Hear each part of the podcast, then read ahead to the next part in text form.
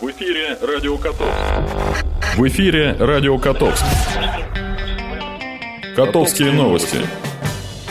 Здравствуйте, у микрофона Анна Славьева. Сегодня в нашем выпуске. Школьникам разрешено остаться дома из-за экстремального понижения температуры. В Тамбовской области увеличились размеры социальных пособий для молодых родителей – В Тамбове родители выпускников на себе испытали процедуру сдачи ЕГЭ. И на лжетеррориста, заминировавшего магазин, возбудили уголовное дело. Теперь обо всем подробнее. Не успели учащиеся городских школ приступить к занятиям после их приостановления в связи с распространением ОРВИ, как в учебный процесс вмешалась погода – Температура воздуха сегодня утром в отдельных территориях Тамбовской области достигла минуса 30 градусов. В Котовске немногим теплее, но учащимся школ с 1 по 9 класса разрешено не посещать занятия. Напомним, что согласно рекомендациям регионального управления образования и науки, при температуре минус 25 градусов и сильном ветре рекомендуется не посещать занятия учащимся 1-9 класса общеобразовательных организаций вне зависимости от места их расположения при температуре минус 27 градусов и слабом или умеренном ветре рекомендуется не посещать занятия учащимся первых-девятых классов вне зависимости от места расположения общеобразовательной организации. Отдел ГОИЧС администрации города присоединяется с предупреждением о прогнозах аномально холодной погоды в области, в том числе и в Котовске, вплоть до 9 февраля. Соблюдайте меры безопасности при неблагоприятных погодных условиях. 1 февраля пособия в связи с материнством и детством проиндексированы на 5,4%. Коэффициент индексации утвержден соответствующим постановлением правительства Российской Федерации. Таким образом, размер единовременного пособия работающим женщинам, вставшим на учет в медицинских организациях на ранних сроках беременности, теперь составляет 613 рублей. Единовременное пособие при рождении ребенка в случае рождения 1 февраля 2017 года и позднее составляет 16 350 рублей. Оно, как и раньше, будет предоставляться одному из родителей, либо лицу его заменяющему. При рождении двух и более детей это пособие выплачивается на каждого ребенка.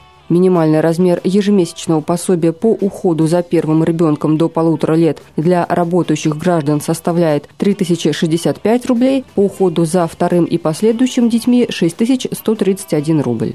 Чтобы пособие было назначено, обратиться за ним необходимо не позднее 6 месяцев со дня окончания отпуска по беременности и родам, со дня рождения ребенка и со дня достижения ребенком возраста полутора лет соответственно. Все вопросы по назначению выплаты пособий можно разрешить по телефону в региональном отделении Фонда социального страхования в Тамбове 577 010.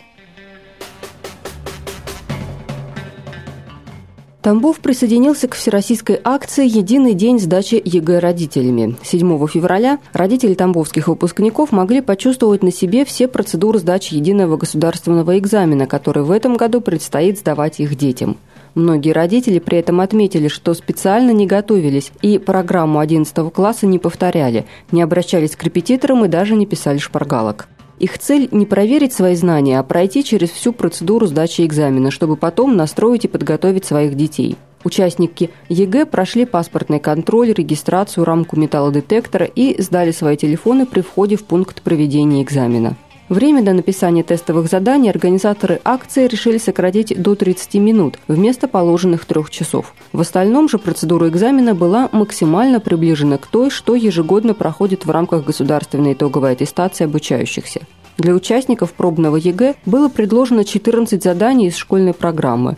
Например, нужно было указать слова, где пишется двойной согласный, или выбрать слово с неверным ударением. Кроме того, задания включали в себя и работу с текстом, его содержанием, выделением главной мысли, поиски в нем фразеологизмов и другие задания. Вместе с родителями 11-классников процедуру ЕГЭ прошли журналисты, представители власти, Управления образования и науки. В целом, экзаменационные задания не представили большой сложности для участников акции.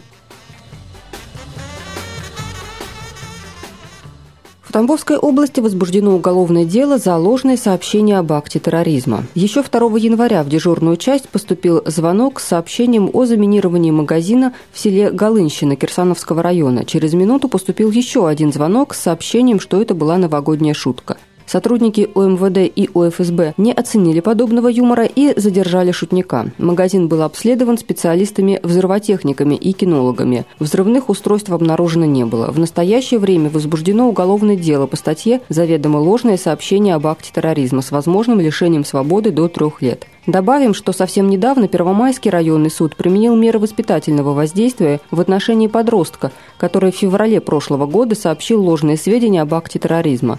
Сотового телефона он позвонил в службу экстренных вызовов и сказал, что на железнодорожном вокзале районного поселка заложена бомба. На звонок сразу же отреагировали правоохранительные органы, но подозрительных предметов не обнаружили. Тогда, по данному факту, было возбуждено уголовное дело. Подросток, сделавший звонок, был установлен, и суд пришел к выводу, что исправление шутника может быть достигнуто путем применения принудительных мер воспитательного воздействия и передал его под надзор родителей сроком на один год.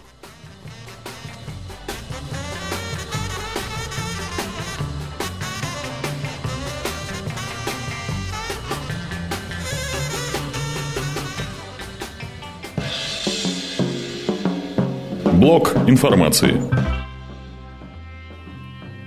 Уважаемые горожане, 10 февраля в 17 часов 30 минут по обращению президента Российской Федерации Владимира Путина в Большом зале Дворца культуры выступит прославленный творческий коллектив «Хор Валаамского монастыря» с музыкально-поэтической программой «Свет Валаама» программе прозвучат старинные церковные распевы, русская классическая и современная духовная музыка, лирические и патриотические песни мировой и Великой Отечественной войн, стихи поэтов Серебряного века и современных авторов – Хор Валаамского монастыря был создан в августе 2005 года по случаю восстановления и освящения главной святыни Валаамской обители Спаса Преображенского собора и является церковно-певческим коллективом, ежегодно участвующим в патриарших богослужениях на Валааме и его подворьях. Вход свободный. Напомним, выступление состоится 10 февраля в 17 часов 30 минут. Уважаемые горожане, 15 февраля в общественной приемной глава администрации области по городу Котовску будет вести прием граждан Виктор Валентинович Вакульчик, исполняющий обязанности начальника управления транспорта области. Начало приема 10 часов утра в кабинете 113 администрации города. Проводится предварительная запись. Справки по телефону 4 4504 4 4504 и 4 52 28.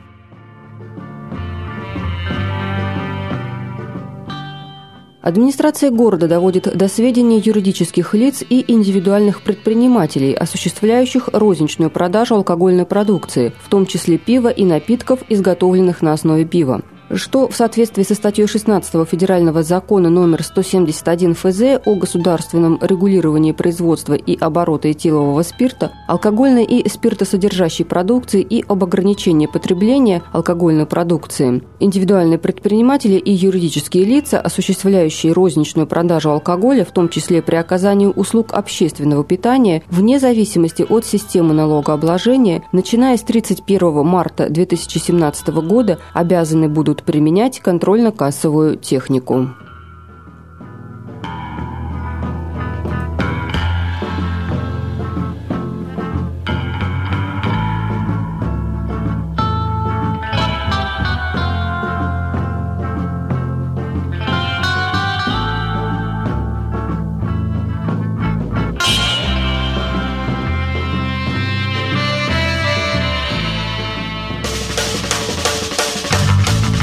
Прогноз погоды.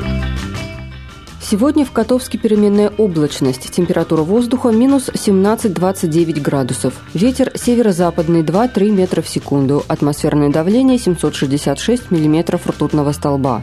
Влажность воздуха 65%.